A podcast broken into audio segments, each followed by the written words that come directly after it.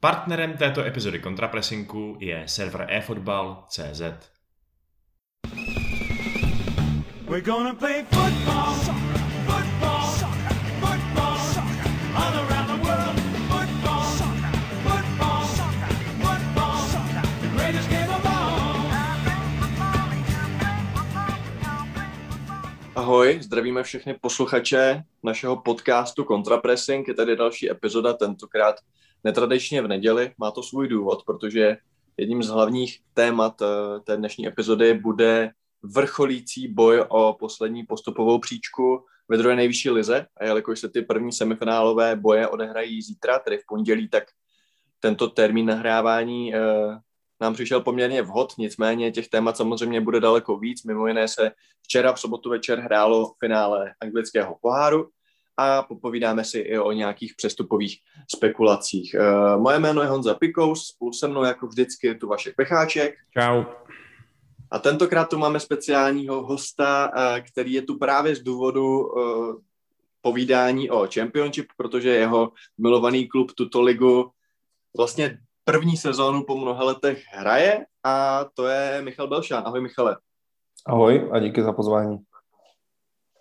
A asi se můžeme vrhnout do toho prvního tématu. Co říkáš, Vašku? Rozhodně se do něj můžeme vrhnout, protože finále FA Cupu je velká věc, ačkoliv se určitě dá argumentovat, že tenhle ten, že tato kdysi možná nejprestižnější soutěž v celém fotbale ztratila svůj lesk, protože se stává, že tam manažeři dávají svoje Bčka, že jo, když, když prostě se soustředí na ligu nebo na evropský poháry. Uh, nicméně to určitě není případ finále. Myslím si, že jak Chelsea pod Tuchelem, tak Leicester to chtěli hodně vyhrát sehráli vyrovnaný zápas, sehráli zápas, který, který by možná víc slušela remíza, ale který nakonec vyhrálo Leicester City 1-0 naprosto světovým gólem Juriho Týlemance. A nakonec Leicester přežil i uh, vlastně v, gól Chelsea v posledních minutách, který byl odvolaný na základě intervence asistenta, video, video asistenta rozhodčího. Uh, jak si ten zápas viděl, Piky? Já úvodem, když mě někdo obviní uh, z nějakého pláče, tak bych chtěl říct, že si myslím, že Chelsea nehrála vůbec dobře. Vlastně navázala na ten příšerný výkon proti Arsenalu a byl to zase mdlej výkon, byl to výkon vlastně bez nějakých ofenzivních uh, kvalit a vlastně uh, Chelsea začal hrát v posledních deseti minutách, což prostě bylo už pozdě.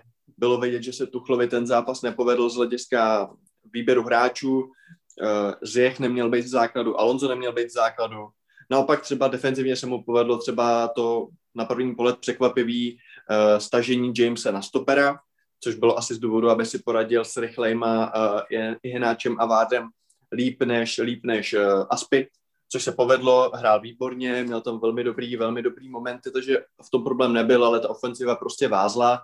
Timo Werner, byť ze začátku vypadal, že je docela v pejsu a že docela tam budou ty balony lítat, tak taky pak úplně odešel a Chelsea prostě v ofenzivě nepředvedla nic a samozřejmě otevřelo se zase takovýto velký téma, že na tribuně ti sedí Teme Abraham, který, když už nic jiného, tak toho góla umí dát a Tuchul ho vlastně totálně vyzmezíkoval. Tohleto téma teď nechci jako extra rozebírat, je to prostě jeho rozhodnutí samozřejmě. Když se prohrálo, a nedal se gól, nebo nedal se uznaný gól, tak o to více to bude řešit. Ale jsou dvě věci, které bych prostě rád zmínil a logicky se týkají obou těch gólů, jak toho uznaného, tak toho neuznaného. A to je takový můj obecný uh, postest nad uh, pravidlama fotbalu prostě a jak se vlastně vymáhají v dnešní době. Uh, gólu Tielemance, rána to byla parádní, to si asi nebudeme říkat, že ne, tak prostě předcházela ruka Pereze, Eh, vlastně předtím s tím, že jakoby to ruka nebyla, protože si to nastřelil jakoby od kolene, šlo mu to jako od kolene. Tím pádem se dostáváme do absolutně absurdní situace, že víme, jaký se pískají ruce, někdy borec prostě odpíská se mu ruka, když uh, reálně nemohl s ním nic dělat a vlastně, kdyby si ji neuříz, jako musel bys ji uříznout, aby se tomu prostě vyhnul, protože prostě seš člověk, hejbeš se, seš v pohybu, tak tu ruku nějak máš a nemáš v tom žádnou výhodu, nebo není to nic jako zřetelného. Viděli jsme taky ruce v lize mistrů eh, kdekoliv.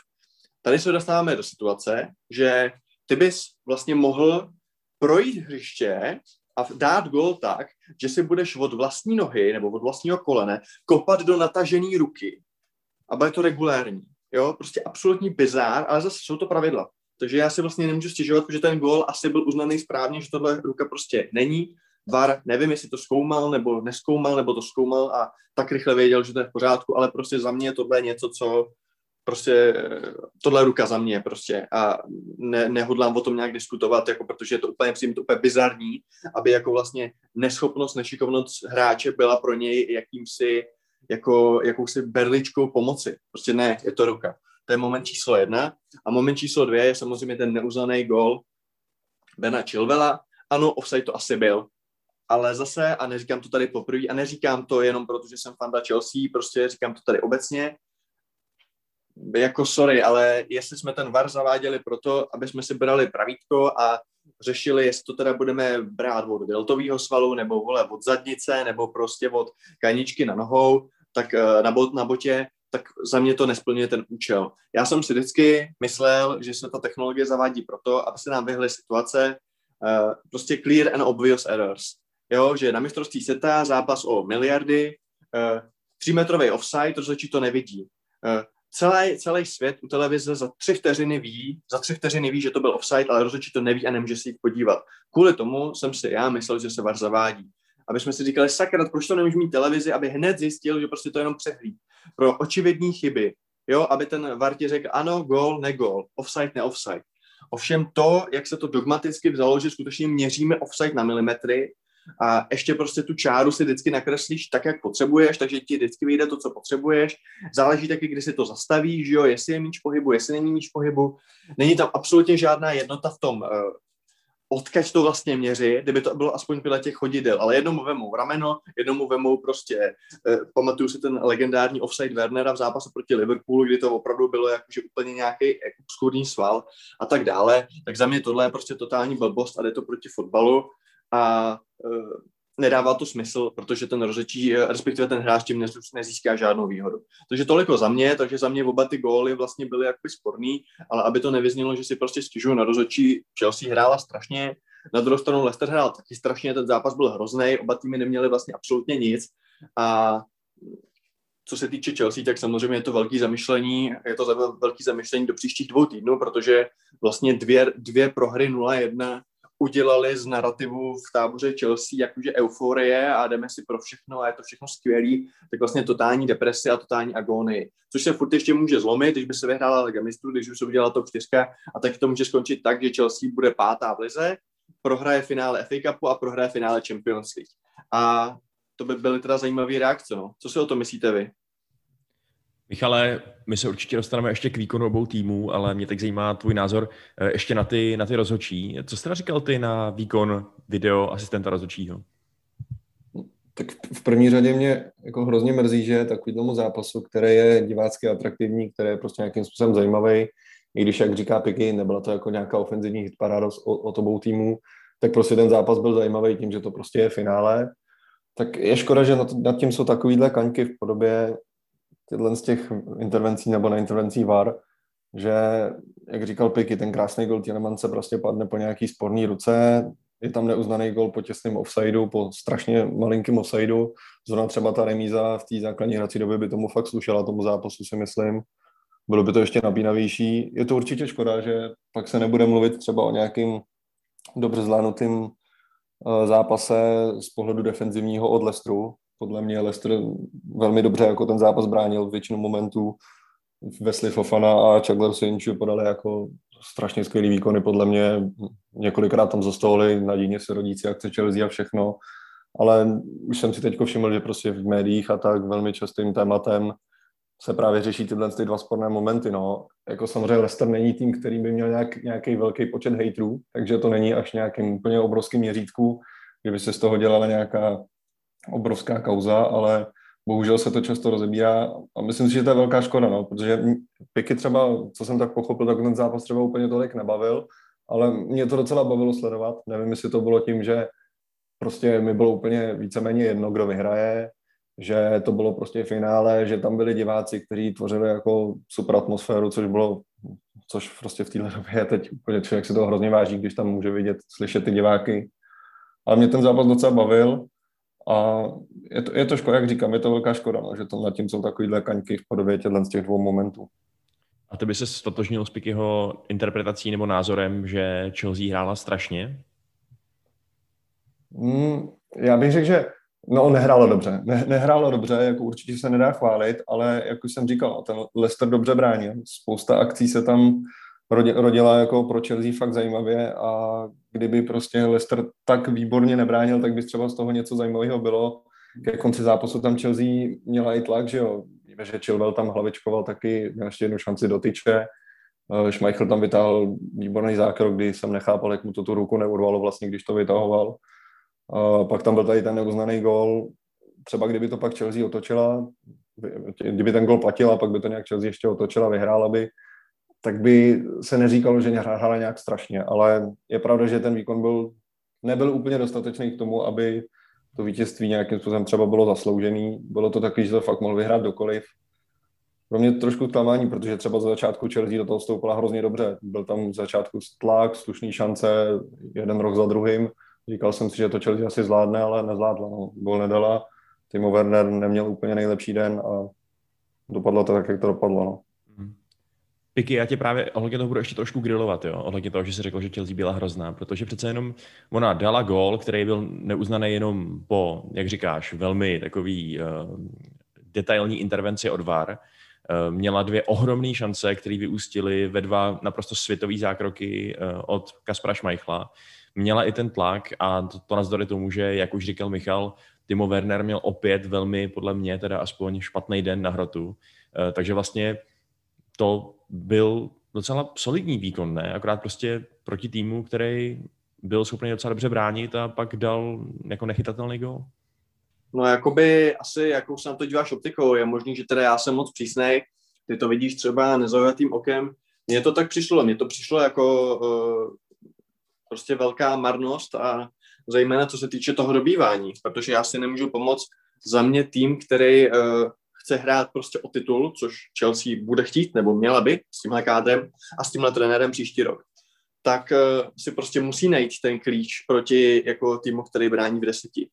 A mně prostě přišlo, že většinu času je to prostě nezáživný, je to prostě o ničem.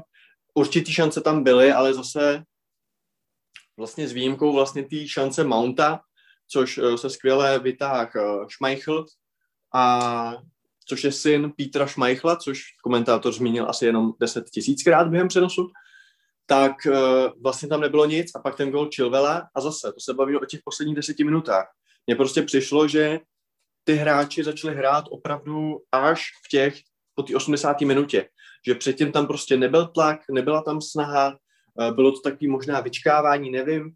Zároveň absolutně nefungovaly ty wingbacki, protože prostě Aspi není ofenzivní hráč, byť samozřejmě třeba proti Madridu zahrál dobře, ale prostě úplně tam chyběl ten Hudson Odoi, který když tam pak přišel, tak mu stačilo vlastně asi 6 minut na to, aby se stal skoro nejlepším hráčem zápasu, nebo to byl teda James, ale prostě bylo to strašné oživení.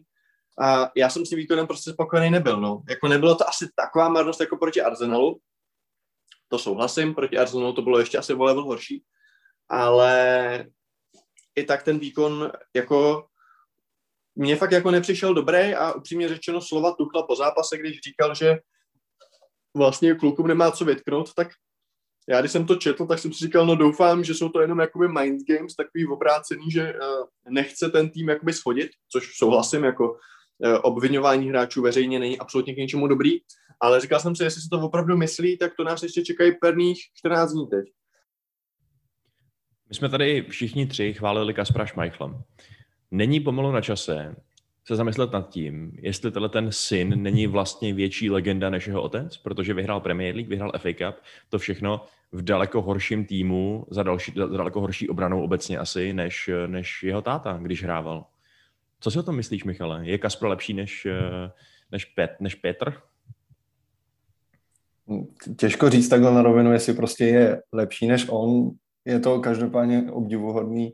V tom Lesteru už je strašně dlouho, že myslím, že nějakých deset let to už bude, co tam působí. Jak říkám, třeba včera podal prostě super výkon, měl tam ten výborný zákrok určitě.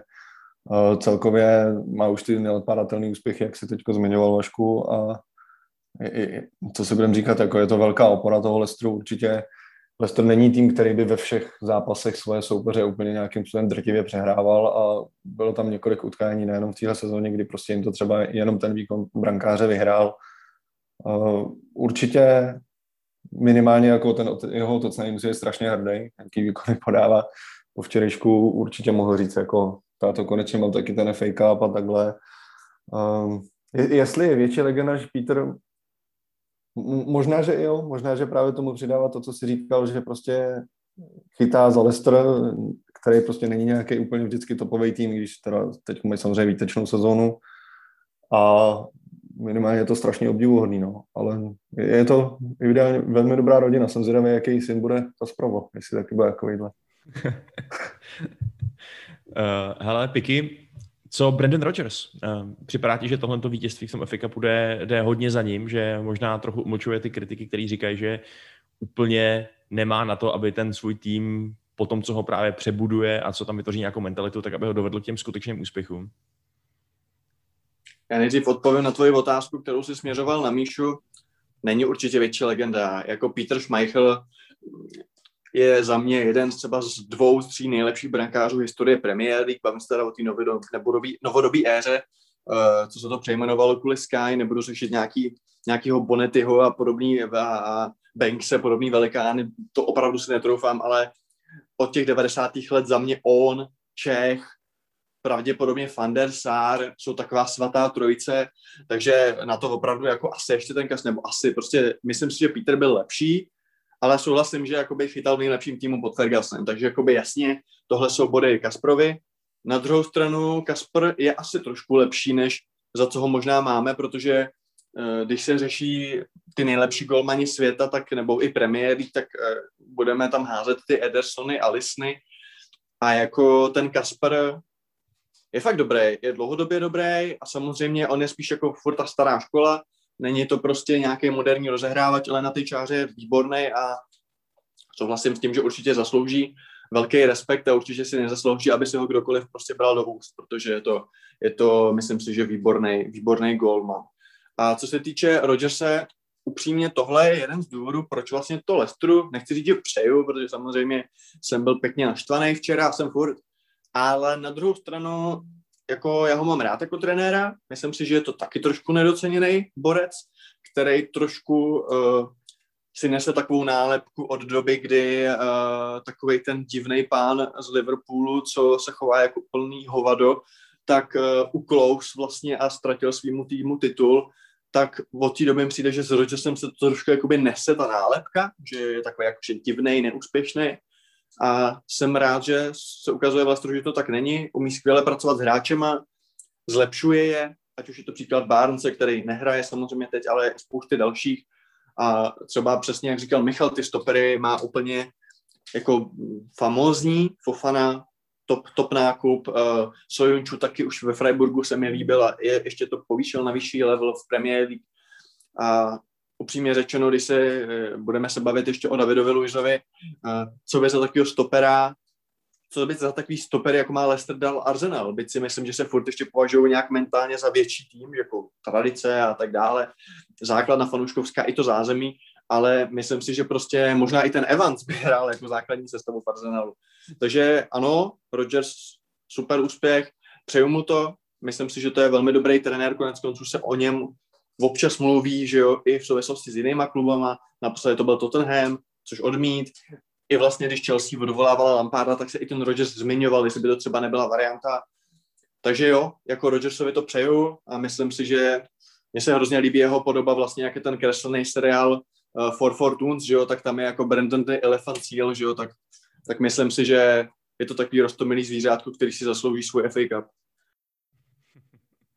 Eh, ono samozřejmě je, je trochu vtipný říkat o Rodgersovi, že eh, potřeboval trofej, aby potvrdil nějaký svoje, jako, eh, nějak, nějakou svůj pověst, nebo aby ji naopak vyvrátil, když v Celticu vyhrál, co mohl, ale na druhou stranu to je přece jenom hlavně v té době to byla taková trošku sranda liga, že jo, pro Celtic, takže to úplně nepočítám. Tam bys to vyhráli ty.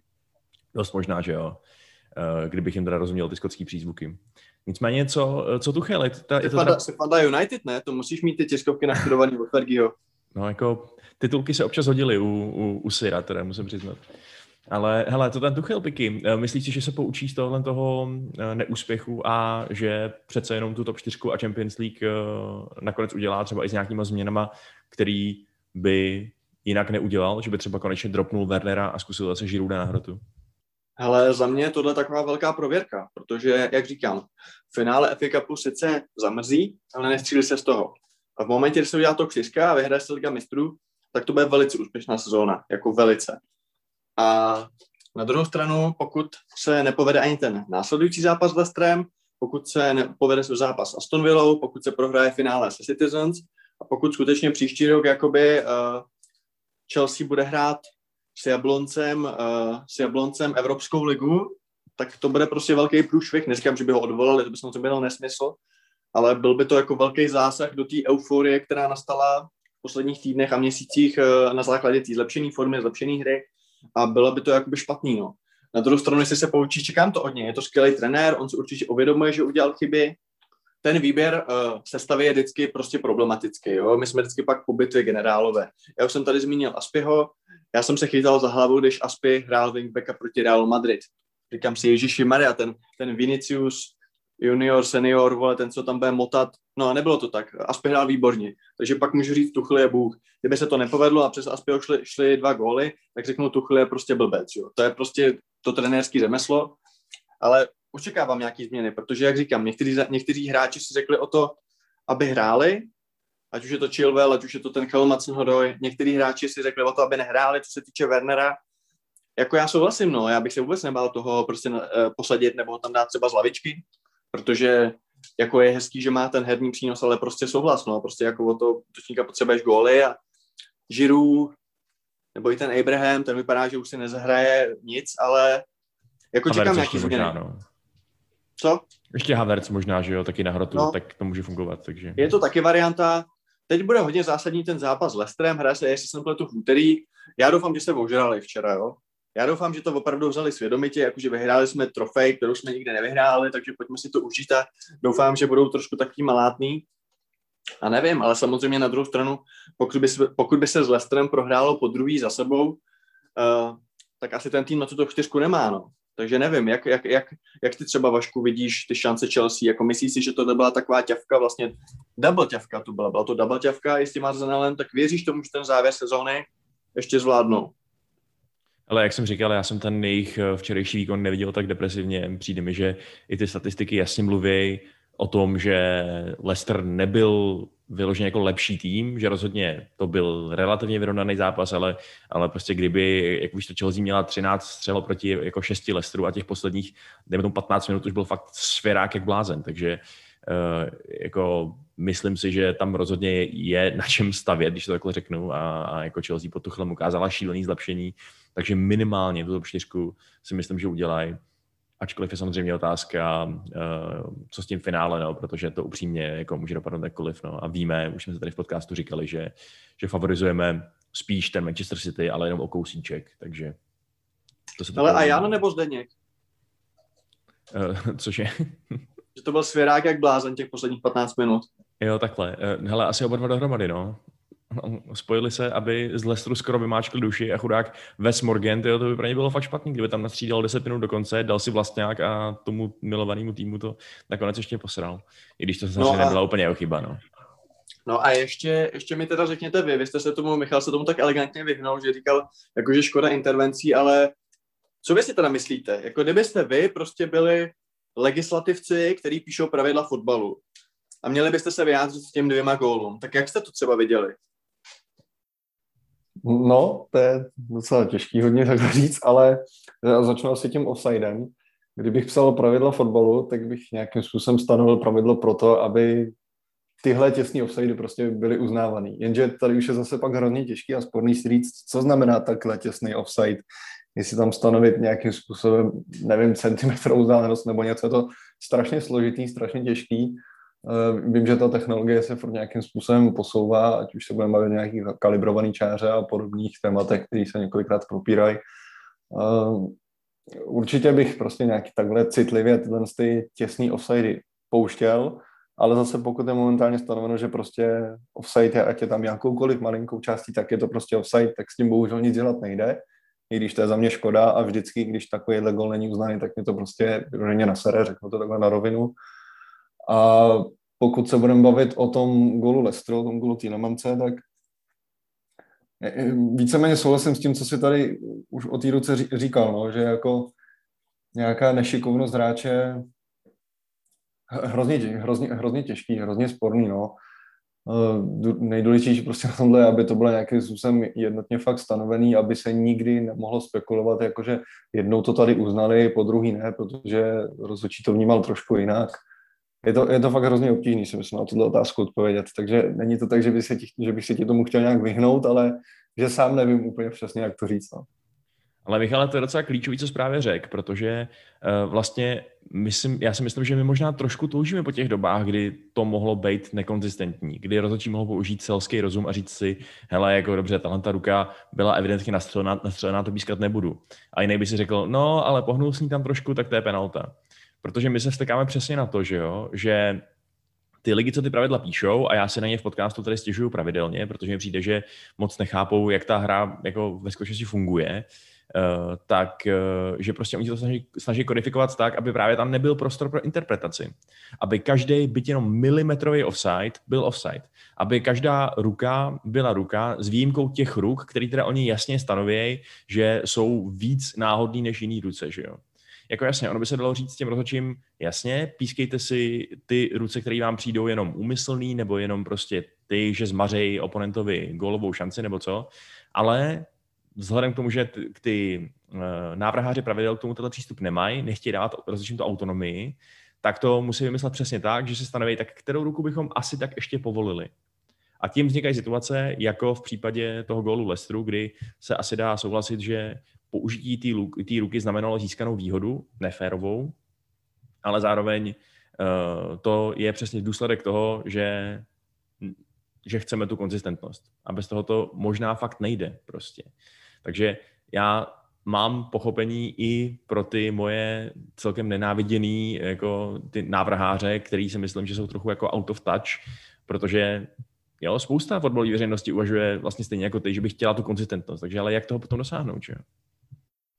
V tom, v tomhle s tebou fakt souhlasím. No, jako, bylo by fajn prostě, kdyby to bylo úplně fakt tak jednoznačný, že prostě ve všech případech by se to rozhodovalo stejným způsobem, ale nevím, nemyslím si, že to, že to vždycky tak bylo a myslím si, že je zvláště téma i to těch hrozně těsných offsideů, no, to je takový asi nejvíc citlivý téma v tomhle tom ohledu si taky myslím.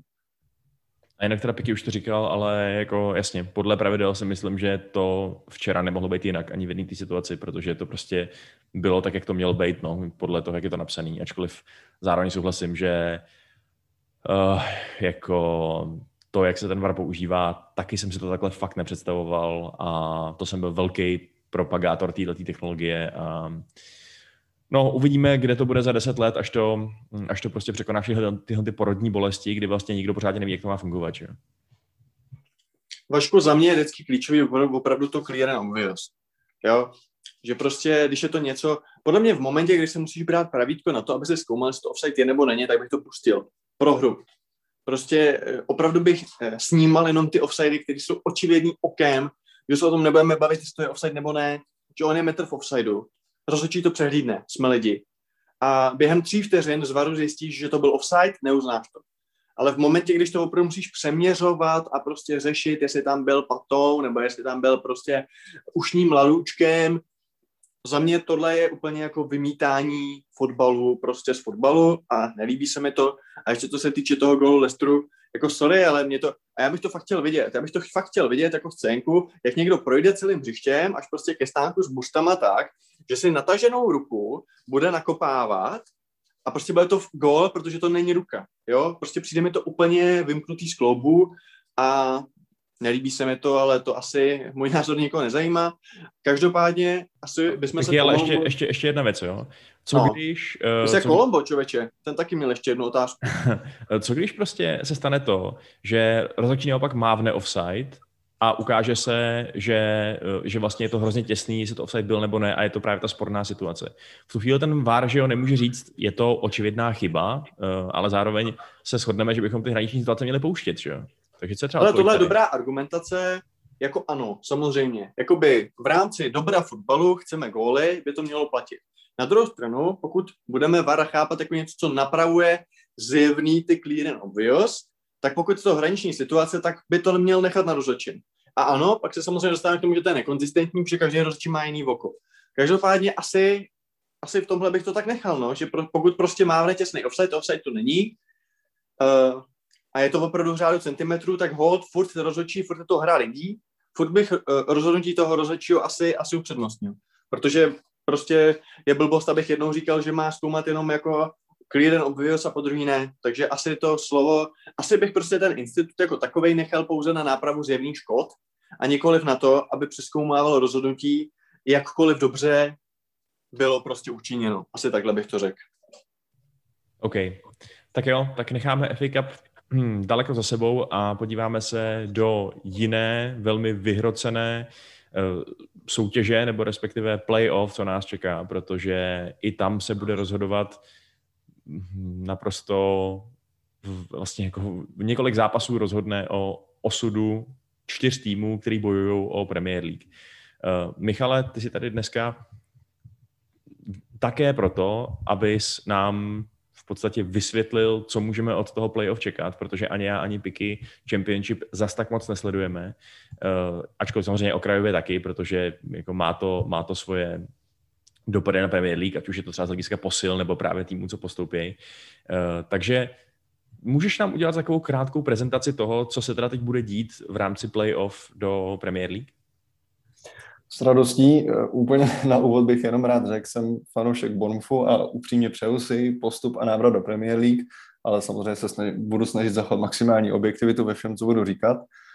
Eh, vlastně už zítra se začíná, jak jsme měli na začátku, dvojice Bournemouth, Brentford a Barnsley Swansea. Eh, se hrají dvojzápas semifinále o postup do finále a tam už se odehraje jedno utkání o postup do Premier League. Myslím si, že nás čeká hrozně zajímavá bitva obou těch semifinálových zápasech.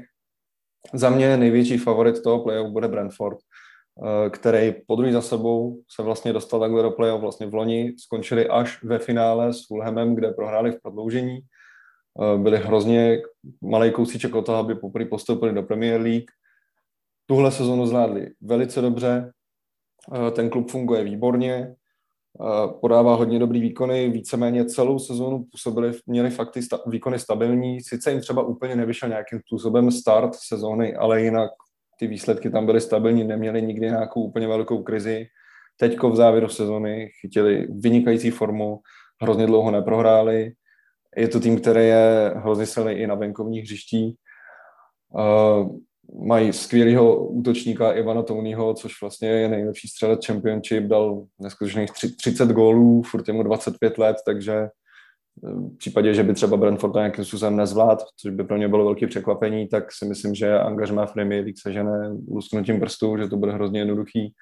Mají velmi dobrýho brankáře, Davida Raju, španělského golmana, který eh, je dokázal podržet zápasech, kde nějakým způsobem jejich obrana třeba působila trošku propustně, protože to je takový jediný, co si myslím, že jim někdy naklapalo úplně dobře, defenzivní hra, jinak nicméně za mě to prostě bude jednoznačně největší favorit eh, na postup do Premier League.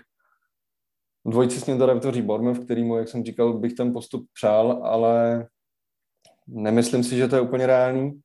Nicméně, kdyby se to třeba nějakým způsobem podařilo, furt to jsou jenom nějaký dva zápasy, kde ten jeden vám může být extrémně dobře a v druhém to nějakým způsobem už dokopete a zvládnete to dokážete toho soupeře prostě tím zaskočit, překvapit.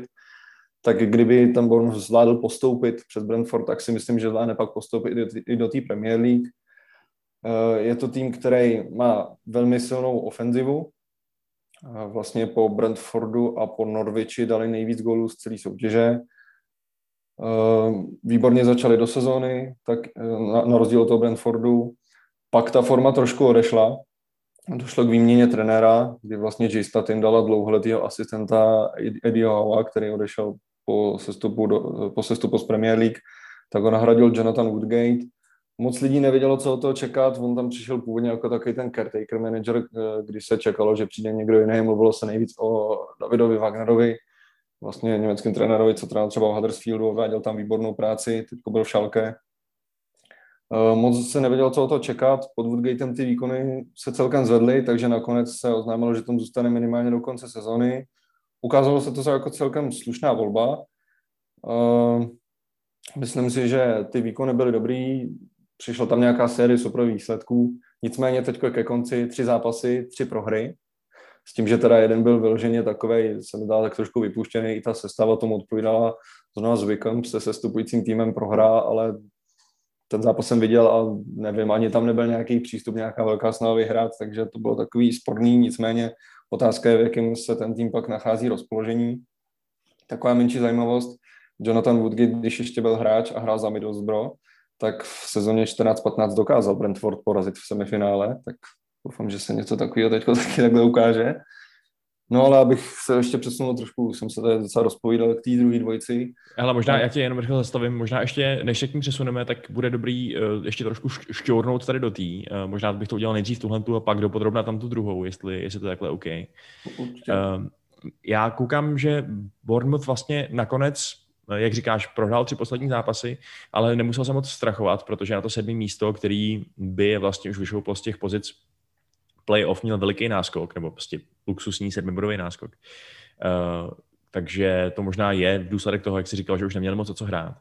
Ale kdo jsou teda ty klíčoví hráči uh, současného Bournemouthu a pozná je fanoušek Premier League? Určitě tam jsou, myslím si, že takový jméno, který tam nejvíc vyčnívá Dominik Solanke, to je útočník, u kterého uh, mnoho fanoušků teď překvapilo, jak se mu v Championship začalo dařit. On, když přišel vlastně, uh, tak v Premier League tou minulou sezonu neměl dobrou, nedával moc gólů, snad jenom 3-4 góly. A teďko jich dal prostě 15, hrál dobře. Já jsem věřil, že se v tom Championship zvedne, že mu třeba ta soutěž bude sedět víc, že mu to pomůže i po nějaký psychické stránce, kdy neměl tu vydařenou sezonu, takže právě ta tý championship by mu mohla pomoct, což se stalo. Takže určitě on je takovou jednou z těch klíčových postav, ale kdo si myslím, že byl úplně suverénně nejlepší, tak je Arnold Danjuma. Přesně tak, přesně tak. Souhlasím s tebou. Eh, když on přišel vlastně z Brook, tak ho v té Premier League stráželi strašně, furt nějaký zranění, furt vždycky vypad na nějaký tři, čtyři zápasy, nebo dokonce třeba i na měsíc a půl, pak se vrátil na dva, na tři zápasy a najednou zase někde na tréninku se mu něco stalo. Ale teďko se tak strašně zlepšil a neuvěřitelnou salvu gólu tam měl, asistence přidával, kdykoliv tam byl, tak to byl fakt takový ten difference maker, podával vynikající výkony. A ještě určitě další jméno, který bych zmínil, je Asmir Begovič, což je pro mě obrovský překvapení. Když on odcházel z Bonfu na hostování do Karabachu, tak prostě už jsem si říkal, jako, že ten už je odepsaný, ten už si nikdy nezachytá. Pak zamířil do AC Milan, což mě osobně překvapilo, ale působil, působil tam docela slušně. Ne, nebyl, nedá se říct, že by mu to tam šlo nějak špatně, naopak byl dobrý. A stala se z ní pro mě nečekaně jednička v téhle sezóně. Já jsem nečekal, že bude chytat a když začal chytat, tak jsem se trošku bál, jestli náhodou někdy nepřijde nějaký zase výky formy, ale on chytal fakt výborně. On byl několikrát se objevil v týmu týdne, v týmu měsíce. Za mě možná spolu s tím Davidem Rau, kterého jsem tady už zmiňoval z Brentfordu, tak za mě dva nejlepší brankáři v Championship. Takže to je pro mě taky překvapení. No a pak určitě musím zmínit jméno Jacka Wilshira, velmi známého, to myslím, že není někdo, kdo by ho nějak tady neznal, bohužel doby toho reprezentanta, supertalenta a takhle už jsou asi pryč. Je z něj momentálně náhradník, není to hráč pro základní sestavu. A je, je to taky slušný náhradník, ale myslím, že ty zranění, který prodělal, tak mu tu kariéru strašně tak zkazili, že na něm je to i vidět kolikrát v té hře, že se prostě bojí chodit do souboju a podobně. Takže určitě tyhle jména bych nějak zmínil. Když se podíváme na tu soupisku Bournemouthu, tak tam jsou ještě další hráči, u kterých uh, jsme si asi říkali, že by si je úplně klidně mohl vytáhnout nějaký tým z Premier League. Konkrétně mám teda na mysli Jeffersona Lermu a Filipa Billinga, což jsou takový jako relativně velký jména. Tak... Já bych Vašku klidně přidal i Davida Brookse, který sice po zranění nemá ještě tu top formu, jako měl v Premier League a taky si myslím, že to je hráč, který uh, na to má, ale vemu si teda s dovolením slovo, když už jsem se ho neomaleně vzal. Já se trošku bojím a to pak bude i moje otázka na Michala, že ten nepostup eh, pro Bournemouth, a souhlasím s tím, že teda Brentford je favoritem, tak eh, že by to mohlo mít docela jako blbý důsledky právě na ten kádr, jo? že vlastně po tom sestupu odešel Nathan Ake, bohužel teda dělal čtvrtýho stopera do Citizens, odešel Aaron Ramsdale, který možná jsem zvědavý, jestli vlastně po dalším přestupu zase si bude hrát nový angažma. Odešel, uh, odešel už vlastně předtím Run Fraser, velmi jako nepěkným způsobem. Odešel Callum Wilson, ale jakoby hodně hráčů tam zůstalo. Ale upřímně řečeno, já si třeba nedovedu představit, že by právě Danuma, Filip Billing, uh, i ten Begovič možná, a možná i ten Solanke, že by jako si nikdo jako nevytáhl. Mimochodem ještě Begovič, je to přijde jako úplně úžasný příběh, jo, Michal to tady načrt. Já si pamatuju, když on vlastně šel do Chelsea ze Stoke uh, dělat dvojku Tybotovi, Kurtoálovi.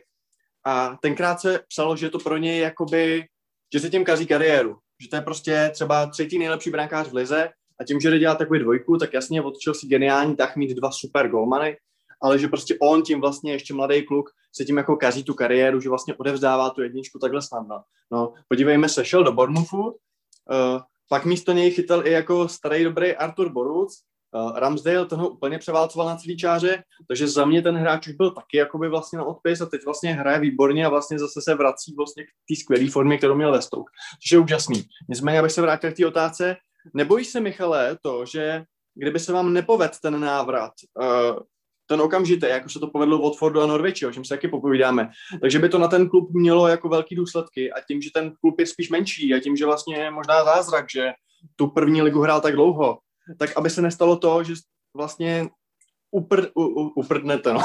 upadnete do toho středu a prostě, že vlastně, když to nevyjde letos, tak to pak jako deset příštích let nemusí být. Takhle, určitě se toho bojím, já už po tom sestupu z Premier League jsem se toho bál, protože, jak říkáš, odešli Ake, odešli Fraser, už tam nebyl Callum Wilson, a vlastně i o Joshovi Kingovi se už začalo mluvit, že půjde, pak nakonec šel až v zimě, ale tuhle sezónu má úplně příšernou, což je trošku jiný téma, odešel Ramsdale a já, já jsem se bál, co s tím týmem bude. Byl jsem překvapený, že nějací ty další hráči, kteří tady byli zmíněni, ať už Lerma, Billing nebo David Brooks, i ten Solanke, no Solanke zase to asi nebylo takže víc ale ty ostatní, že, že v tom týmu zůstali a abych přesně odpověděl na tu tvou otázku, jo, mám velký strach o to, že když ten postup nevyjde, že přesně tyhle hráči půjdou pryč. A i vzhledem k tomu, že ten tým není nějaký úplně extra bohatý, eh, jak si říkal, je to menší klub, eh, u kterého byl vůbec zázrak, že zůstal v té Premier League pět sezon, tak mám obavy, že by to mohlo znamenat ještě nějaký větší pokles Uh, určitě by zase záleželo, on, on obecně Bournemouth měl takovou v těch posledních letech takovou přestou pol politiku, že bral hodně mladý hráče, což hlavně ten Eddie House si prosazoval, že chtěl brát mladý hráče z Championship, i když byl v době v Premier League, že jo. Můžeme zmínit třeba Lloyda Kellyho, vynikajícího levýho beka, nebo se je schopný zahrát i na stoperu, vysoký hráč. Byl teď na Euro 21 za Anglii. Um, ta přestupová politika nebylo, že chtěli vyhazovat nějaký pálky za hráče, když neberu třeba Jefferson Lermu, ten, okay, ten stál hodně, ale jinak většina z nich prostě nebylo nějaký drahý hráči. Pokud by se jim to dařilo držet takhle i nadále, i po případném nepostupu do Premier League, tak by to mohlo být fajn. Myslím si, že zase případně ty příští sezóně by se nějakým způsobem to playoff mohlo hrát, což je ale teda hodně velká spekulace, protože vůbec nevíme, jak to bude vypadat, co složení toho týmu a podobně. Ale určitě je to na místě, no, mít tyhle, tyhle obavy. To samý si myslím třeba jako u toho Brentfordu, že ty kdyby nějakým způsobem nepostoupili, tak tam by také jako byl obrovský zájem o ty hráče, protože by nepostoupili takhle druhou sezonu za sebou skrz to playoff. A ty by se taky, myslím, jako mohli bát hodně o ten tým, nejenom o toho Tonyho, jak jsem zmínil, toho Golmana, ale je tam spoustu dalších hráčů, který by jako mohl. Možná, možná ještě mi dovolit jednu otázku k Bournemouthu. Vlastně ta manažerská výměna, jenom řeknu, kdo to neví, tak skončil Eddie Howe, veliká ikona vlastně jak hráčská, tak trenérská, který ten tým vlastně s tou přestávkou v Burnley vedl snad 12 let, úplně nevýdaný číslo. A skončil, nahradil ho Jason Tyndall, vlastně jeho pravá ruka. Čekalo se, jestli to teda bude jakoby totéž pokračování vlastně ve stejné šlepě. Začátek byl dobrý, jak říkáš, pak ho prostě pak ho odvolali po čtyřech porážkách v řadě. Uh, nahradil ho ten Woodgate, ty jsi správně řekl, že to byl jako caretaker, protože ten kluk neměl trénovat vlastně nic chvíli jako v Middlesbrough. A vlastně i v tom týmu Bournemouthu, v tom, v tom realizáku byl jako chvíli, jako nějaký prostě řadový, řadový člen.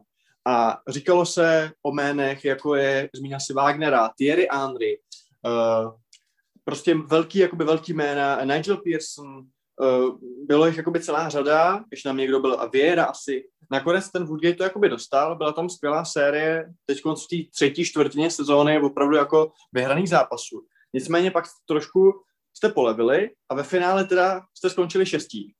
a šli teda na Brentford, což asi si nikdo moc jako nepřál, ale tak dobře. Nicméně, já se zeptám trošku cynicky. Uh, Tyndall byl odvolaný z šestého místa. Přišel Woodgate a končí sezonu na šestém místě. Takže jakoby je to za tebe vlastně progres? A jako jasně, herně asi jo, ale prostě víš, co tím chci říct. Jakože čistě jakoby pohledem na tabulku jste si nepolepšili. Rozumím, no, vypadá to, jako kdyby vůbec žádných změně nedošlo, ale já si myslím, že v době, kdy byl Jason Tyndall odvolený, tak ten tým prostě nějakým ten nový impuls hrozně potřeboval. A ačkoliv Jason Tyndall mám rád hrozně, byl mi sympatický, už působil velmi dobře na mě, tak uh, myslím si, že kdyby u toho týmu zůstal, že by se ani to playoff neudělalo. Ono to není ani tak dlouho, i vzhledem k tomu, jak to strašně všechno rychle utíká, jak se v té Championship hraje obrovské množství zápasů, kdy jsme se my dva vlastně spolu psali o tom, jestli máme lehčí rozpis my nebo Reading, jestli se do toho playoff ještě vůbec dostaneme a podobně. A nakonec teda Reading absolutně pro mě nepochopitelně odpad a Bournemouth chytil tu chytil ten nový impuls pod tím novým trenérem, takže ačkoliv, jak říkáš, to nevypadá úplně jako progres, tak já si myslím, že tam nastal obrovský a že jenom díky tí trenerský měně se to playoff nakonec udělalo. No. Fakt bych měl strach, že pod tím Tindalem by se do toho playoff ten tým ani nedostal, no, což by byla pro mě škoda, ale mysl, myslím si, že to tak je, že by to tak bylo. A ještě poslední otázka ode mě, než předám slovo Vencovi. Nebojíš se ale trochu, že prostě v konfrontaci třeba s tím Tomasem Frankem, který už má za sebou jedno prohraný finále proti Parkerovi, třeba s tím Valerianem Ismaelem, trenérem Barnsley, že, který trénoval Wolfsburg, trénoval Linec, nemůže, nemůže Bournemouth dojet právě na tu manažerskou neskušenost? To, to je dobrá otázka. Eh, myslím si, že se to stát může, ale jak říkám, no, hodně bude záležet prostě na tom, jestli ti to fakt je aspoň jeden z těch dvou zápasů nějak prostě extrémně vyjde. Samozřejmě, jak zmiňuješ, no, jako Benford má zkušenějšího trenéra, všechno ta trenerská kariéra Woodgate není dlouhá, vlastně byla jenom v Middlesbrough předtím jednu sezónu nebo sezónu a půl a teďko v Bournemouthu, takže ty zkušenosti tam nejsou velký, nicméně třeba to vůbec nemusí hrát roli, no, ale jo, jako určitě, určitě tam nastává na místě, že prostě ty týmy ostatní mají zkušenější trenéry, um, teda kromě Swansea vlastně, ty, mají, ty, ty nemají úplně zkušeného trenéra, taky ty mají taky neskušeného kouče, ale je pravda, že to Barnsley i ten Brentford mají zkušený manažery a asi v tomhle budou mít nějakým způsobem výhodu. No. I to neprohraný finále může být svým způsobem, eh, to prohraný finále může být svým způsobem pro Brentford eh, teďko dobrá zkušenost, že prostě už to nebudou chtít znovu dopustit. Může to taky třeba nějakým způsobem dostat potlak, ale spíš si myslím, že to využiju ve svůj prospěch, no, takže se zopakuju, prostě Brentford za mě hlavní favorit na postup. Už to nakous, tak eh, možná pojďme se přesunout na to druhý semifinále, to znamená eh, dvojzápas mezi Barnsley a Swansea. Eh, co máme čekat od toho a kdo je tam favorit? Mm, pro mě je vůbec obrovský překvapení, že tým jako Barnsley se probojoval do playoff. Takže já v této dvojici určitě favorizuju Swansea. Swansea nejenom, že zvládla ty oba vzájemné zápasy, z Barnsley vyhrála 2-0, ale je to za mě tým, který ačkoliv já osobně ho třeba moc nemusím, tak který je podle mě docela dobře, dobře složený. Uh, zmíním dalšího dobrý brankáře, mají Frederika Woodmana, což je vlastně byl mladežnický reprezentant Anglie a myslím, že patří i Newcastle, že tam je jenom na hostování. A ten určitě podával hodně dobrý výkony. Obecně Swansea dostala strašně málo gólů, možná i nejmíň, ne, po, po Norviči nejmíň vlastně v celý championship takže tu defenzivní hru mají fakt promakanou. Oni, oni celkem hrajou takový defenzivní styl, že se do těch útoků nějak nevr, nevrhnou, nevrhnou. Fuj, to jsem neměl moc hezky říct, že se do těch útoků neženou úplně bezmyšlenkovitě, ale snaží se takový ten patient styl, takový ten hodně o trpělivosti, přihrávání a pak ničeho nic prostě uštknou, jako kobra a prostě dají ten gol, něco hrajou, hrajou takový celkem chytrý styl a myslím si, že od, od něj nebudou chtít ani odejít v tom playoff. I když už, jak jsem zmiňoval, mají trenéra Steva Kupra, který vlastně předtím trénoval jenom mládež. Podle mě to je i jeho první takhle profesionální angažma, který má v životě trenerský, což je takový zajímavý. A na druhou stranu Barnsley, jak tady zmínil Piky, mají hodně zkušeného trenéra, který byl Německo, Řecko, Rakousko, bývalý hráč Bayernu, že jo, a takhle jako už to má v kariéře za sebou opravdu hodně. Je to tým, který celkem dobře posílil a posílili takovým levným způsobem, jakože přišel posel z Rakouska, z Polska a jsou to hráči, kteří se prosadili do základu Dominik Flieser a Michal Helik, takže ani ta částka, kterou za ně dali, nebyla úplně nějakým způsobem velká.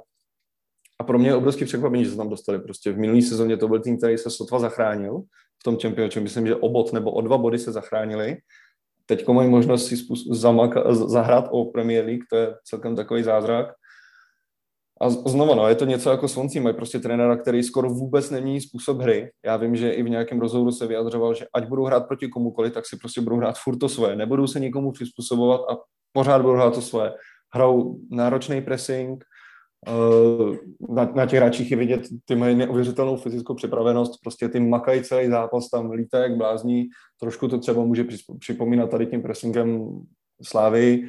Oni fakt lítají jak magoři úplně neskutečně a kolikrát tím ty týmy přehráli, takže možná to je právě vynosle do toho playoff, no, což je prostě pro mě překvapení.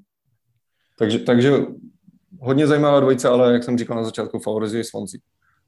Jako rozhodně to tak vypadá aspoň z toho důvodu, že, nebo z toho pohledu právě fanouška Premier League, protože v týmu Barnsley by fakt člověk těžko hledal jméno, který zná, pokud nesleduje Championship nebo třeba nějaký evropský cizí ligy.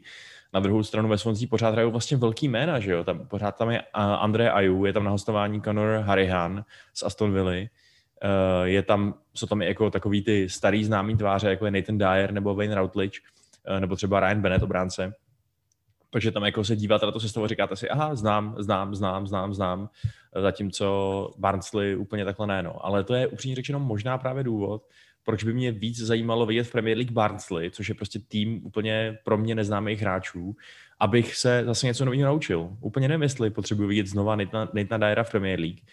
Um, místo toho bych právě třeba radši něco neznámého. Co, co myslíš ty, Piky? Komu bys to víc přál?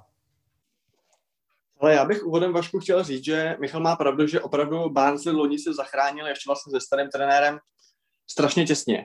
A i letos, když je vlastně přebíral Ismail v říjnu, tak byl 21. Což je svým způsobem, už to, že udělali playoff, je skutečně neskutečný úspěch a pokud by se povedlo postoupit, tak je to opravdu jakoby zázrak.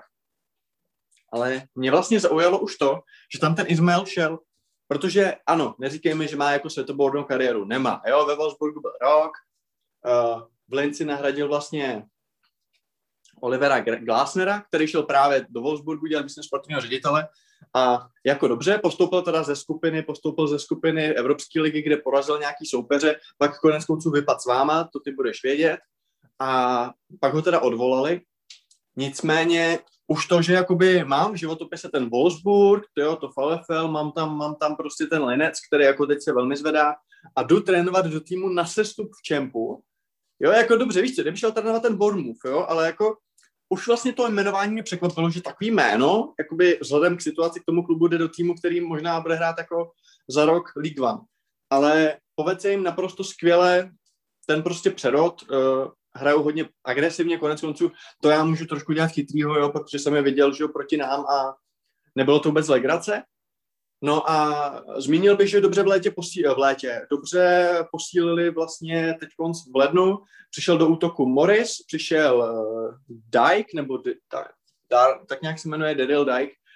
A to jsou prostě dva hráči, který dají hrozně moc gólů a upřímně řečeno, trošku bych se nedivil, kdyby postoupili, no, protože to Swansea, já si myslím, že za stolik těch hráčů tam není, jako z té sezóny 17-18, že se vyjmenoval vlastně všechny, ale za mě je to takový nedmrlej tým, no. Jako já jsem se užil uh, v nejvyšší lize, užil jsem si časy Wilfrida Bonyho, teď se těším na jeho syna, že jo, až to tam bude sázet.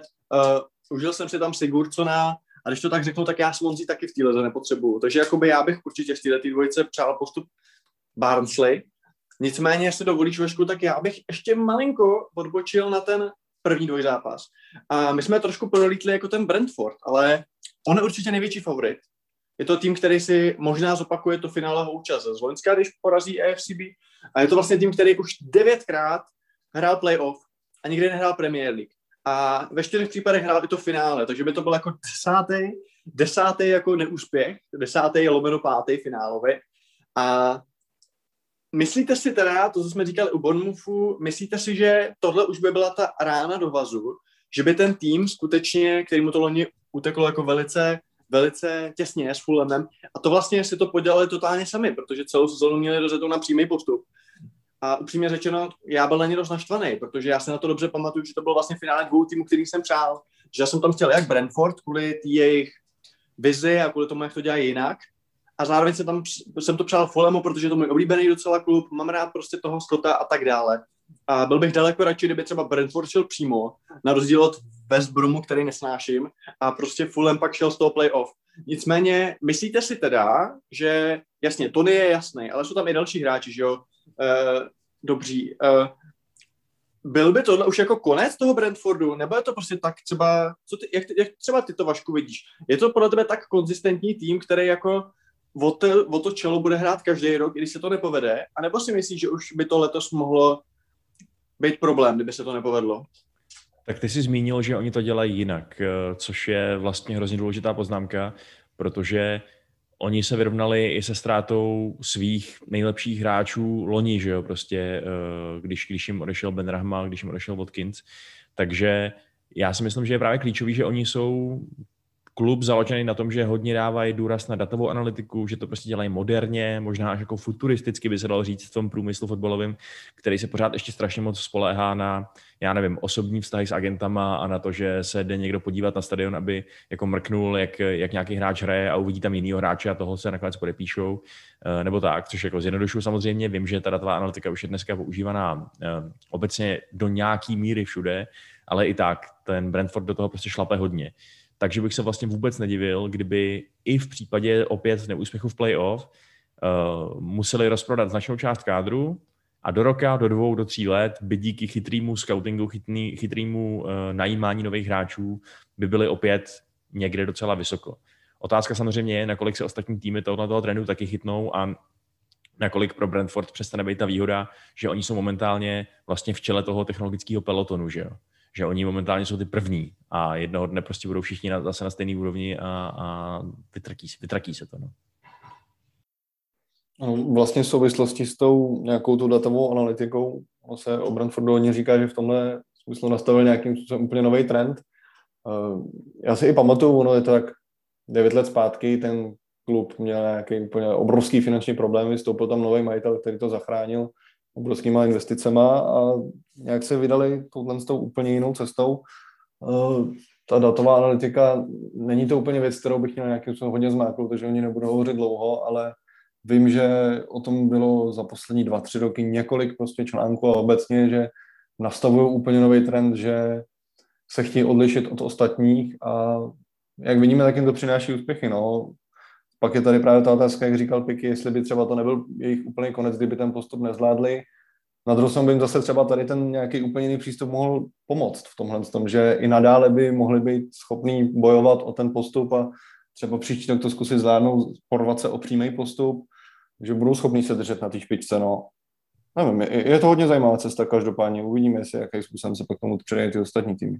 Jako já rozhodně chci nejvíc v Premier League ze všech těch týmů, co tam momentálně zbývají v tom playoff, eh, ten Brentford, z toho důvodu, že já jakoby toužím po nějaký unikátnosti, že jo. A pamatuju si, jak jsem hrozně chtěl, aby v Premier League kdysi byla Swansea, která nastolila zase trochu jiný trend, že, že oni hráli uh, takový hrozně moderní jako tiki taka fotbal, založený na, na nátlaku a na držení míče. Něco jako nevýdaného v té lize, která do té doby měla pověst uh, přesně jako ligy vhodný pro, já nevím, Solankeho, který všechno rozbije a vyhraje hlavičkový souboj. Eh, a to ten Brentford momentálně... A to samý, rovný... promiň, to samý bylo přece loni s Lícem, že jo? Prostě je to takový ten tým, který poznáš. Přesně, přesně, to, má, má svůj je, ksicht. Přesně. Jako pro mě i daleko víc než třeba Norwich nebo Watford, že jo, který už postupili přímo a který jako jasně prokázali, že jsou teda v rámci jedné sezóny lepší týmy, nebo že prostě jim to vyšlo líp, ale nevím, jako pro mě to není zase tak přitažlivý vidět tam znova Norwich a, a ani ten Watford, i když u ní by se dal argumentovat, že ten vlastně taky přináší něco trošku nového, tu svojí zvláštní hostovací strukturou toho, že ty majitelé zároveň že vlastně x klubů po celé Evropě a je to takový celý jedna provázaná velká fotbalová rodina, takže OK, ale, ale jo, no, moc bych si přál, aby, aby Brentford příští rok tu Premier League hrál. Promiň, Michale. A ty si, ty si oslým můstkem ale vlastně nastínil ty dva kluby, který už postoupili, a to je Norwich a Watford. Co znamená, je to ten okamžitý návrat. A u toho Norwich je to strašně zajímavý, protože on tu ligu, a to nám právě uh, Míša řekne velice podrobně, vyhrál jako start cíl úplně suverénně, byli prostě nejlepší, byli prostě jasný postup. A na druhou stranu, loni to byl ten tým, který byl jasně nejhorší. Jo, že zatímco jak Watford, tak Bournemouth do posledního víkendu bojovali o záchranu. Tak ten Norwich někdy od kolikátýho, od desátýho kola jsme viděli, že spadne. A teď se vlastně totálně suverénně vrátili. Jasně, oni extra jakoby ne, ne, ne, ne, neposlabili, zůstal prostě Emi Buendia, zůstal trenér Farke a prostě celkově ten tým jakoby není vůbec špatný. Nicméně mě by hrozně zajímalo, jakoby za prvý, čím si to třeba vysvětluješ, že prostě takhle vlastně se rychle vrátili takhle suverénně, když oni byli nejhorší. A za druhý, jestli to nebude zase prostě jojo band. Jestli to nebude, že za rok zase OK, čau. Jo, jestli jako co teď budou dělat podle tebe jako jinak, aby to teď konc vyšlo. Co vlastně od nich teď čekáš v lize první? Já úplně než odpovím na tu tvoji otázku, tak se mi líbí, jak tam zasedal ten oslý můstek. Jsem zaznamenal, že se to nějakým způsobem řešilo, nebo jsi to někdy zmiňoval.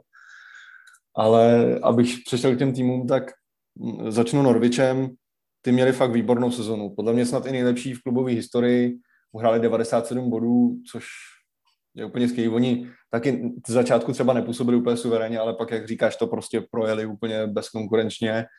Uh, hrozně, hrozně se mi líbí to, že, jak už tady zmínil trenéra Daniela Farkeho, tak uh, oni ho prostě nevyhodili. Ten už tam tak nějakou dobu je, nevyhodili ho ani přesto, že víceméně zcela suverénně se stoupili z té Premier League, tak ho tam nechali a vysvětlovali, vysvětlovali to tím, že má s tím klubem fakt dlouhodobou vizi. Že předvádí fotbal, jaký si představujou, že působí velmi dobře, do, dobře si umí poskládat ten tým a podobně, což samozřejmě v době, kdy ten tým sestoupí z Premier League, tak třeba tím člověk trochu pochybuje. Ale oni opravdu v té Championship teďko zahráli tak dobře, což se teda stalo i předtím v tom roce, v té sezóně 18-19, kdy taky Championship vyhráli a taky postoupili a pak teda, jako si zmínil, suverénně se stoupili. Nicméně já si myslím, že příští rok už tohle nenastane, že z toho týmu se stane minimálně nějaký průměrný tým Premier League, to je takový můj tip, pokud udrží ty své klíčové hráče.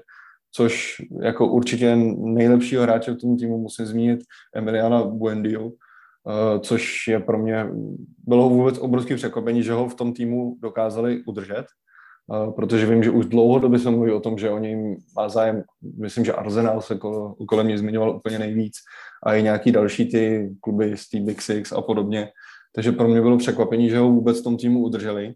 On má výborný věk, hraje už několikátou sezonu po sobě úplně fantasticky a za mě je to takový klíčový hráč toho týmu. A jako druhý jméno určitě zmíním téma Pukyho, finský útočník, uh, další hodně golový hráč v Championship, dal nějakých 25 gólů, 26 gólů. Uh, právě těžil hodně třeba ze spolupráce s tím Buendiou.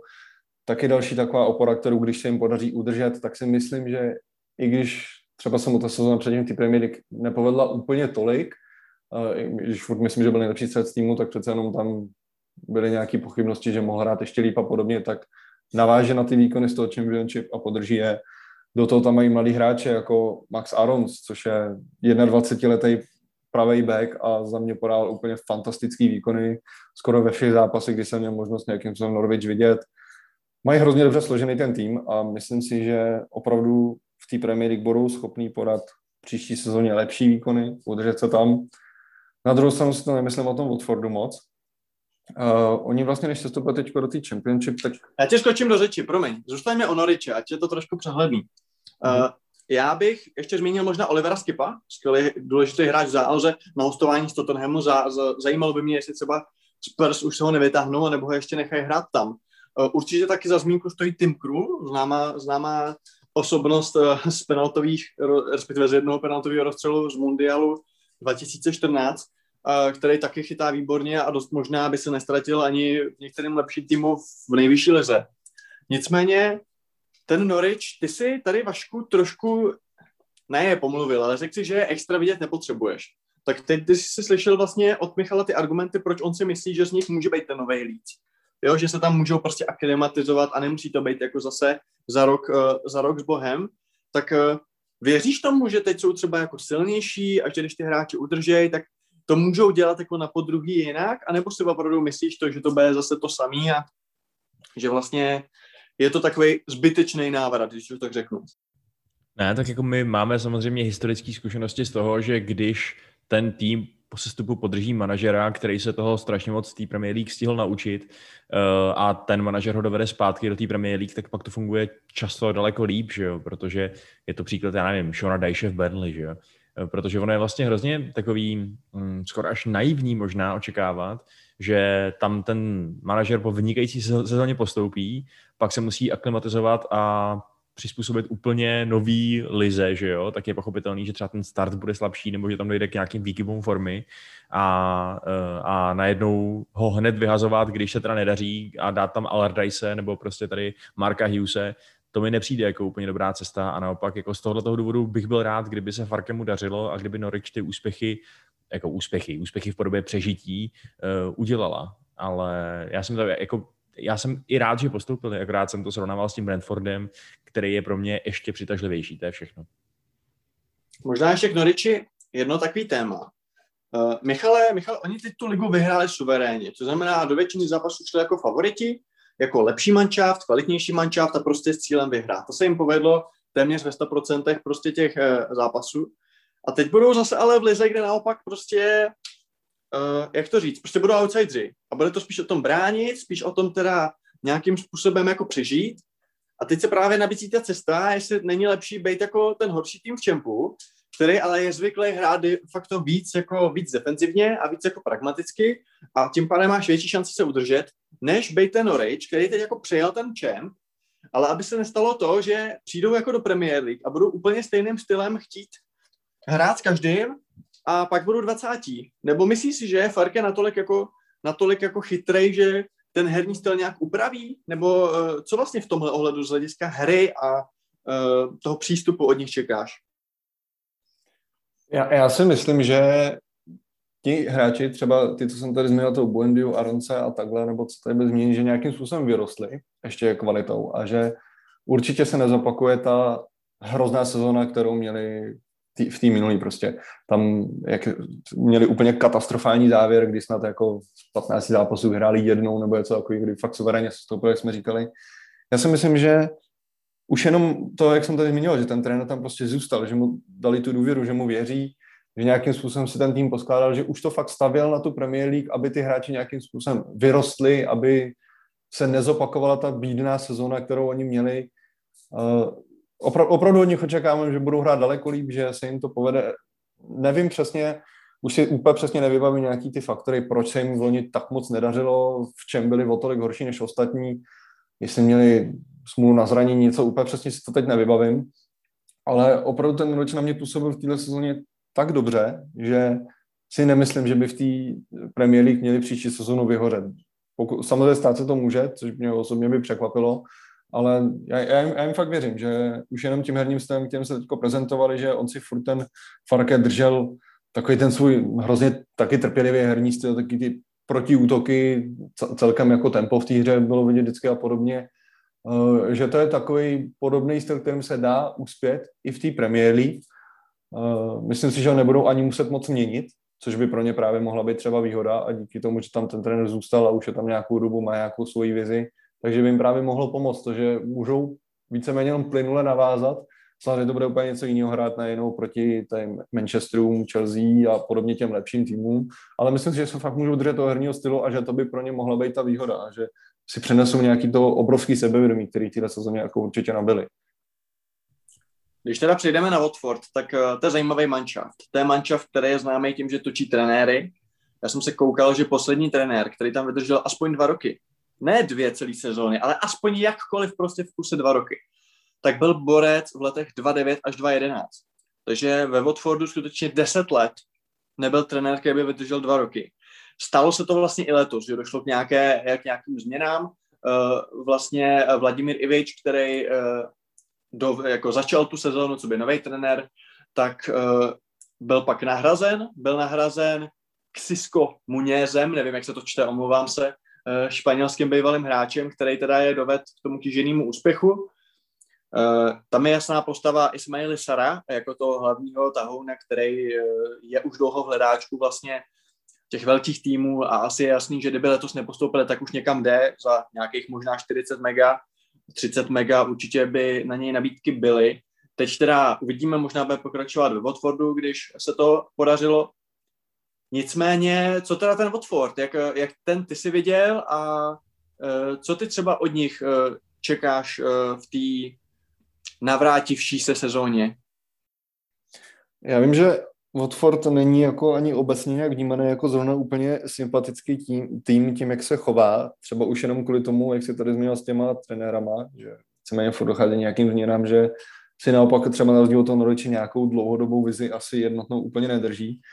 Nicméně ta změna trenéra teďko jim taky podle mě docela dost pomohla. Oni měli strašně silný období někdy v tom únoru až dubnu, kdy měli hrozně dobrý výsledky, hráli fakt pěkný útočný styl fotbalu, nebyl to žádný tým, co by nějakým způsobem betonoval, což vlastně dokazuje to, že pak nakonec skončili druhý. Uh, oni dávali těch gólů docela dost, i přesto, že mají vlastně troje Dýnyho, což jsem si říkal, že taky bude taková jedna velká jejich opora a byl, ale on měl nějaký zdravotní problémy, hodně zápasů v téhle sezóně vynechal.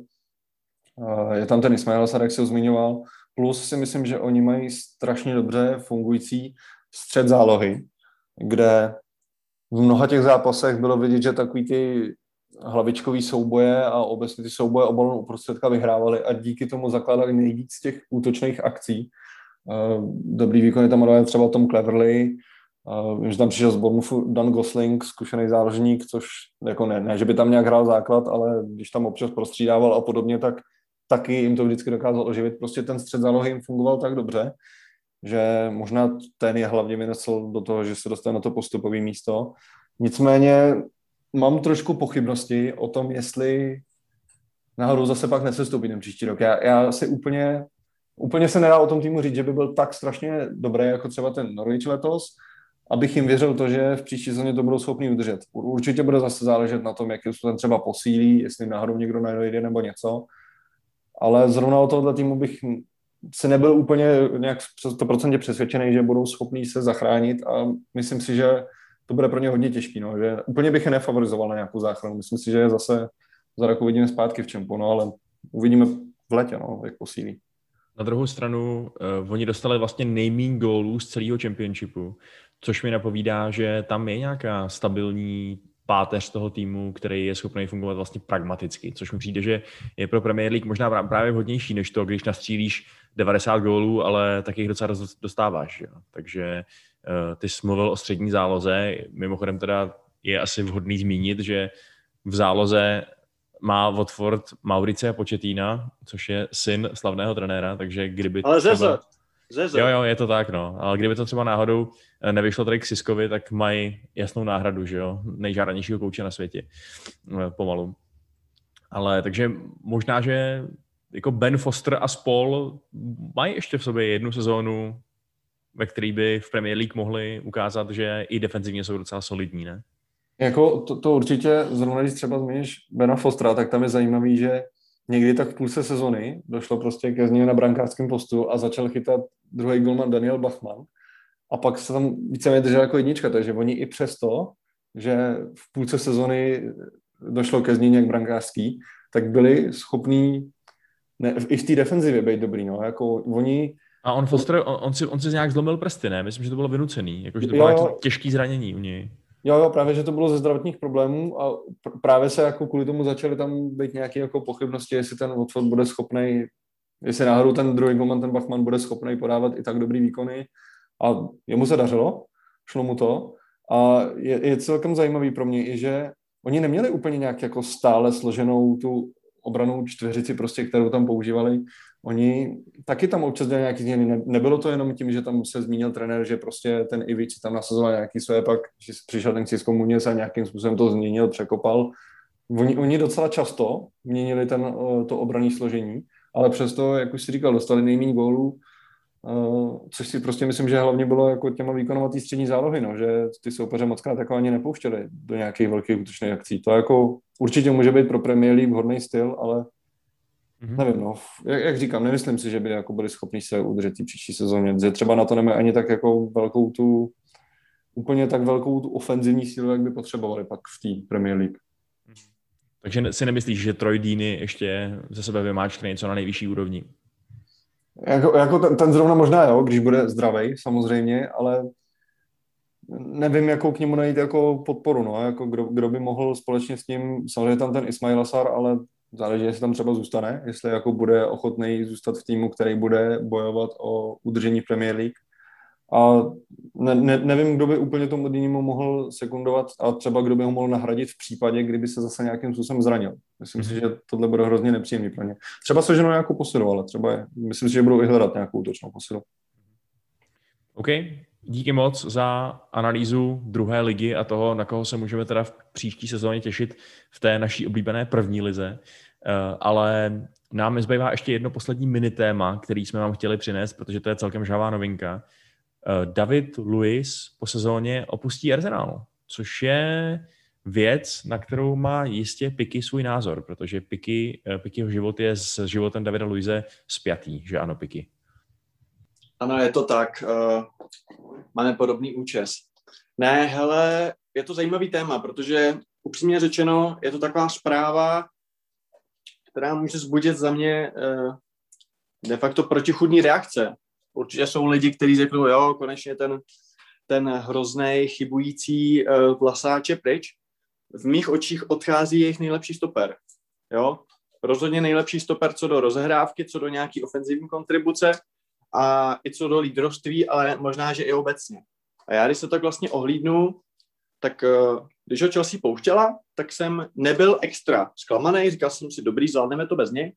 Na druhou stranu je třeba si říct, že v té poslední sezóně, vlastně pod Sarem, pod Sarem, tak uh, on hrál výborně. On hrál fakt dobře a byl jako velmi platný i vepředu, i, i právě v té kabině. A myslím si, že to jeho angažma v Arsenalu se dá hodnotit jenom pozitivně. I přesto, jasně, byly tam prostě, jeho problém je, že on má prostě viditelný ty chyby. Jo, on má prostě viditelné chyby a on když něco prostě podělá, ať je to prostě vyloučení, ať je to prostě gol, ať je to prostě nějaká, uh, nějaký kicks, tak prostě u něj, u něj je to prostě strašně, strašně na pohled. Ale myslím si, že ten jeho obecný význam pro Arsenal byl pozitivní a myslím si, že jim může docela scházet a upřímně řečeno si myslím, že tu sezónu by ještě klidně mohl dát. Jakože dobře, neříkám, že bez něj teď se stoupí, ale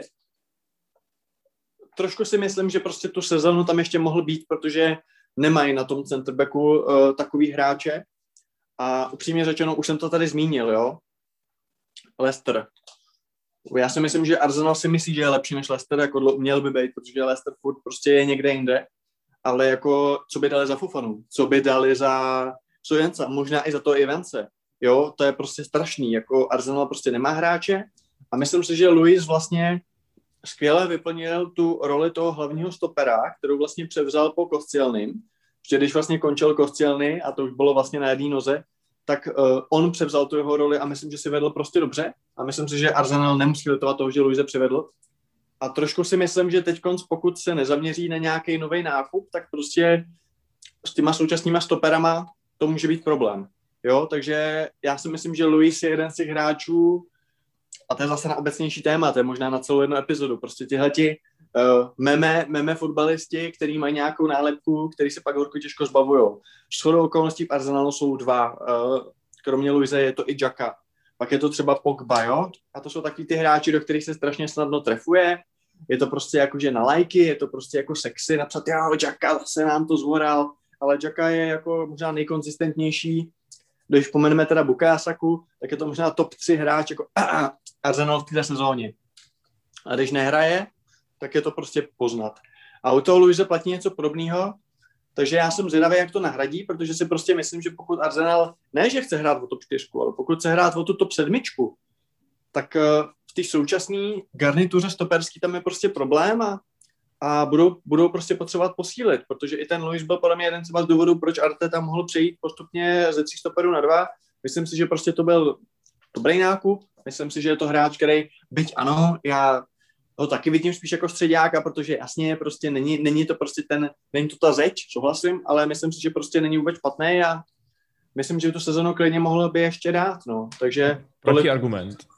Protiargument je ten, že si myslím, že Arteta asi chce teď ten tým budovat uh, ve svém vlastním obrazu, že jo.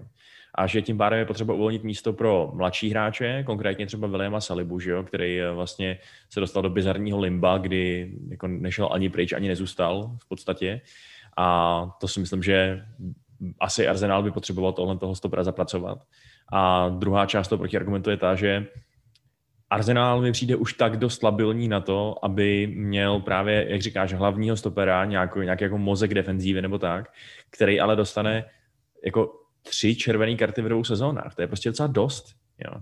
A je to víc než předtím v Chelsea, zdaleka. Takže to vypadá, že ta jeho nějaká taková, jako labilita tohle toho stylu se ještě zvýšila proti minulosti.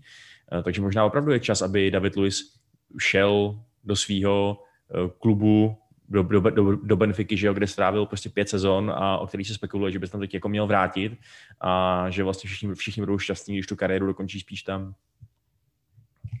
Mě zaujalo, jak jsi řekl, že se dostal do Limba, tak jsem si řekl, že ten Limba by se možná hodil na tom levém beku, aby tam nemusel hrát Jacka.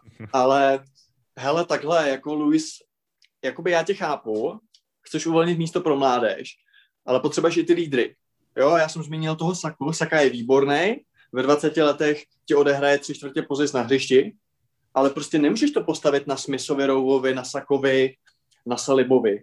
Potřebuješ tam prostě někoho zkušeného a Arsenal ty lídry prostě nemá. jak není lídr, Lacazette taky není lídr, i když prostě si to britský novináři myslí, že když si jako útočník uh, klekne směrem k hráčům Slávě, takže to je největší leadership v historii vesmíru, není. A za mě ten Luis byl jedním z mála hráčů, který tuhle tu roli plnili. A prostě stará známá fotbalová pravda je, že jako uh, s mladíkama nic nevyhraješ, s mladýma nic nevyhraješ, jako potřebuješ tam nějaký kluky, o který to můžeš opřít a jako OK, Luis teda odejde, ale kdo přijde místo něj? Nebo ty si, ty si Vašku myslíš, ty si Vašku myslíš, že jako to bude bez náhrady? Že prostě OK, tak zapracují Salibu a bude hrát s Chambersem a, a bude to jako v pohodě? A tak známe to, když odejdou důležitý hráči v nějakém týmu, tam se to většinou dělá, nebo tam se to často dělá tak, že nepřijde jedna náhrada, ale že e, vlastně rozložíš to riziko mezi několik hráčů, že? mezi jednoho talenta z akademie, nebo dejme tomu talenta, který si koupil, jako je ten Saliba, a třeba mezi nový příchod, který už je trochu zkušenější, trochu hotovější hráč, co se, což se podle mě klidí může stát i v případě Arsenalu, takže bych se určitě nedivil, kdyby přišel nový stoper, to v žádném případě. Na druhou stranu, ohledně toho leadershipu, víš co, jako třeba takový Gabriel, který nám připadal jako naprosto skvělý stoper, hlavně teda začátkem sezóny, tak ten už taky prostě má teď zase ten rok zkušeností v Premier League za sebou, takže třeba uh, třeba ta, tato jako zase o něco zkušenější obraná skvadra Arsenálu bude schopná uh, komunikačně a přesně tím vůdcovstvím to vákuum po Luizovi nahradit. No. Já si myslím, že přesně jak říkáš, pokud je Arsenal tým, který se považuje za větší tým než Leicester a, a chce, pardon, a chce prostě dobývat top 4 a kdo ví co, tak by naopak bylo trochu zvláštní, kdyby tady jako už hodně starého, hodně chybového Davida Luize se jak zoufale snažil uh, uvázat k dalšímu kontraktu. To, to je můj názor. No. Já bych možná ještě, než dáme slovo taky Míšovi, uh, tak uh, musíme Gabriel říct Gabriel Magalienč, že protože pak je tam taky Gabriel Martinelli, předtím tam byl taky na stoperu Gabriel Paulista a vlastně tam nehrál jenom Petr Gabriel, jo? jinak prostě všichni Gabrielové hráli v Arsenalu. Ale za mě třeba, když říkáš tyhle ty hráči, jako za mě ale prostě nemají tu Luisovou rozehrávku. Za mě hráč, který se nejvíc k tomu, nejvíc tomu blíží, tak je Pablo Mari a ty ostatní jsou takový ty spíš jako old school stopeři. A to prostě v dnešním fotbale a obzvlášť u Artety, který se hraje na Pep, Pep, Pepka 2, tak to může být podle mě problém. A vlastně se tě ještě zeptám, vidíš teda v premiéry tu náhradu? Jako vidíš, vidíš v nějakým týmu prostě typu jako Burnley, no ale zase, jo, prostě jako hledáš stopera, který umí trochu kopat do balónu, uh, Andersen uh, se vrátí do Lyonu z Fulemu, jako vidíš v té lize někoho, uh, koho by si měli stáhnout? No tak záleží samozřejmě na tom, jaký rozpočet bude Arsenal mít. No já to upřímně řečeno nejsem schopný odhadnout z toho důvodu, že um, my vlastně asi úplně nevíme, nakolik třeba ty jejich finance jsou teď zničený jednak na covidem, což u všech, ale třeba i tím, že pořád ještě doplácí to Pepeho, že jo? Ty, ty vlastně velký splátky na ten ohromný přestup tohoto hráče, který ten potenciál zatím asi úplně nenaplnil. Takže já jako docela pochybuju, že Arsenal přijde a koupí za, já nevím, 40-50 milionů liber stopera, což jsou částky, o kterých bychom se asi bavili, kdybychom chtěli z Premier League prodat rivalovi, dejme tomu, eh, nějakého opravdu dobrýho obránce, který by okamžitě ten tým bez pochyby vylepšil. Takže to bude těžké. Rivalovi v boji o desáté místo? no jako, je to cynický přístup, ale samozřejmě ano, jako dá se to, dá se to tak momentálně brát. No. no Michal o Arsenalu ví hodně, aniž bych chtěl, protože jeho divní přátelé mu o něm hodně vyprávějí. A tak by mě zajímalo, jak on vlastně vnímá Luise. Je to tak, no, já mám vlastně v práci kolegy, ty fandí Arsenalu, takže o něm opravdu dost, aspoň z jejich často mnohdy i zaujatého pohledu. Ale jak vnímají Davida Luise, no tak samozřejmě při těch zmíněných erorech, ať už nějakých golových nebo při těch červených kartách, tak uh, na ně byli asi poprávo jako nasraní, že prostě proč tom týmu ještě je, co tam dělá, a že už by měl jít pryč a že vlastně jsou rádi za to, že mají teď toho Artetu, který dostal za úkol ten tým tohodle, tohodle, tě, tohodle typu hráčů nějak zbavit, jako, že jak odešli tady ty Sokratis a Mesuta Ezila a takhle všechno, že David Luiz třeba by mohl patřit mezi ně, protože už je taky starší, chybuje a podobně. Na druhou stranu, když teďko viděli nějaký ty zápasy bez něj a bez jeho už tady zmíněné rozehrávky, tak uznali třeba, že že by se hodil, že furt jako tam tu kvalitu má v tomhle smyslu, ale jak tady bylo zmíněno, no, jako jsou rádi za to, že se nějakým způsobem, a myslím si, že to je dobře, to vnímám jako i ze svého pohledu, že se chtějí vydat nějakou tu mladší cestou, udělat prostor pro toho Salibu, u kterého jsem byl jako překvapený, že se do toho Arsenalu neprosadil. Já si myslím, že on tam strávil nějaký ten první půl rok téhle sezóny, kdy vlastně vůbec nehrál, byl jenom v juniorce, což jsem moc nechápal, ale OK. Uh, teďko prokazuje dobrý výkony na dalším ostání ve Francii v Nice. Takže já si myslím, že ten, to bude schopný hráč tam rovnou naskočit, otevře se míst, větší prostor pro tady toho Gabriela nebo Pabla Marího, což přesně jak si říkal, je jako hráč, který klidně tou rozhrávkou a tak tam může zapadnout. Jenomže to je jaký, jaký hráč, který měl skoro jako každý v Arsenalu nějaký zdravotní problémy a hrozně zápasů kvůli tomu vynechal a podobně. Takže jak vnímají odchod Davida Luize, Rozpačitě, no, chvíli, asi třeba tak dva měsíce zpátky by řekli, že to je super, že konečně jde pryč a teď zase jsou nějaké pochybnosti a myslím, že to tak má většina fanoušků Arsenalu, že někteří s tím budou OK, budou rádi, že přijdou mladí, nová krev, všechno a někteří s tím nebudou OK, budou říkat, odchází lídr, odchází hráč s výbornou rozehrávkou, s mladýma to nevyhraješ, jak to zaznělo a v ostatních věcech už bych se tady jenom opakoval po vás. No. Takže taky rozporuplný pocity z toho mají všichni fanoušci Arsenalu mi přijde. David Luiz rozpolcuje fanoušky since 1999. No. Je to velmi kontroverzní osobnost, bude mi chybět, pokud eh, se opravdu přesune do Portugalska a ne třeba do nějakého týmu v Premier League, což byl velký šok. Uh, a... Já jsem slyšel, promiň Vašku, já jsem slyšel, že ho chce Inter Miami, takže možná si to bude jako kopat u Bexe na Floridě. Jasně. Ať to bude, kde to bude, tak uh, budete chybět i vy mě, hoši, zvláštní oslý můstek, takový pozoruhodně cituplný, eh, protože to dneska byl fajn podcast, bavilo mě to, díky moc, že jste tady dneska byli, jak to by Piky, eh, tak i to by Michale, za tvoji expertízu ohledně Championship. Já děkuji za pozvání a i když Piky říkal, že když už jste mě pozvali, to vám nemusím jít do prdele, tak vám chci jenom říct, byste pokračovali dobrý práce, že mě to moc baví. A díky ještě jednou. Díky moc. Piky, ty se taky můžeš rozloučit. Já děkuji Míšovi, že přišel. My jsme to vymýšleli asi půl roku, kdyby se mohl zapojit. On mi říkal, já o tom ale nic nevím, o tom fotbale, co vám tam budu říkat, to jste tak strašně dobrý, prostě budu vám to kazit, já říkám ne. Až bude prostě, až bude champ epizoda, tak přijdeš, protože nikdo nesleduje champ jako ty v téhle zemi možná. Takže uh, doufám, že jsme vám tohletou epizodou s Vencou nabídli něco, co třeba jinde nenajdete, protože si myslím, že ty playoff zápasy jsou zajímavý, jsou to takový ty zápasy, který si dopustí, i když tu ligu nesleduje ten celý rok, protože prostě je to finále, je to prostě o něco, je to o postup a chceš se podívat, kdo vlastně bude příští rok hrát tu nejvyšší ligu. Takže takovýhle jakoby preview si myslím, že někomu mohlo přijít třeba vhod, takže nám dejte třeba na Instagramu, na Facebooku, na Twitteru, kromě toho, že nám tam dáte follow a zvoneček a všechny tyhle ty kraviny, tak nám tam klidně napište, jestli se vám to líbilo a jestli vám to něco dalo. My budeme doufat, že jo.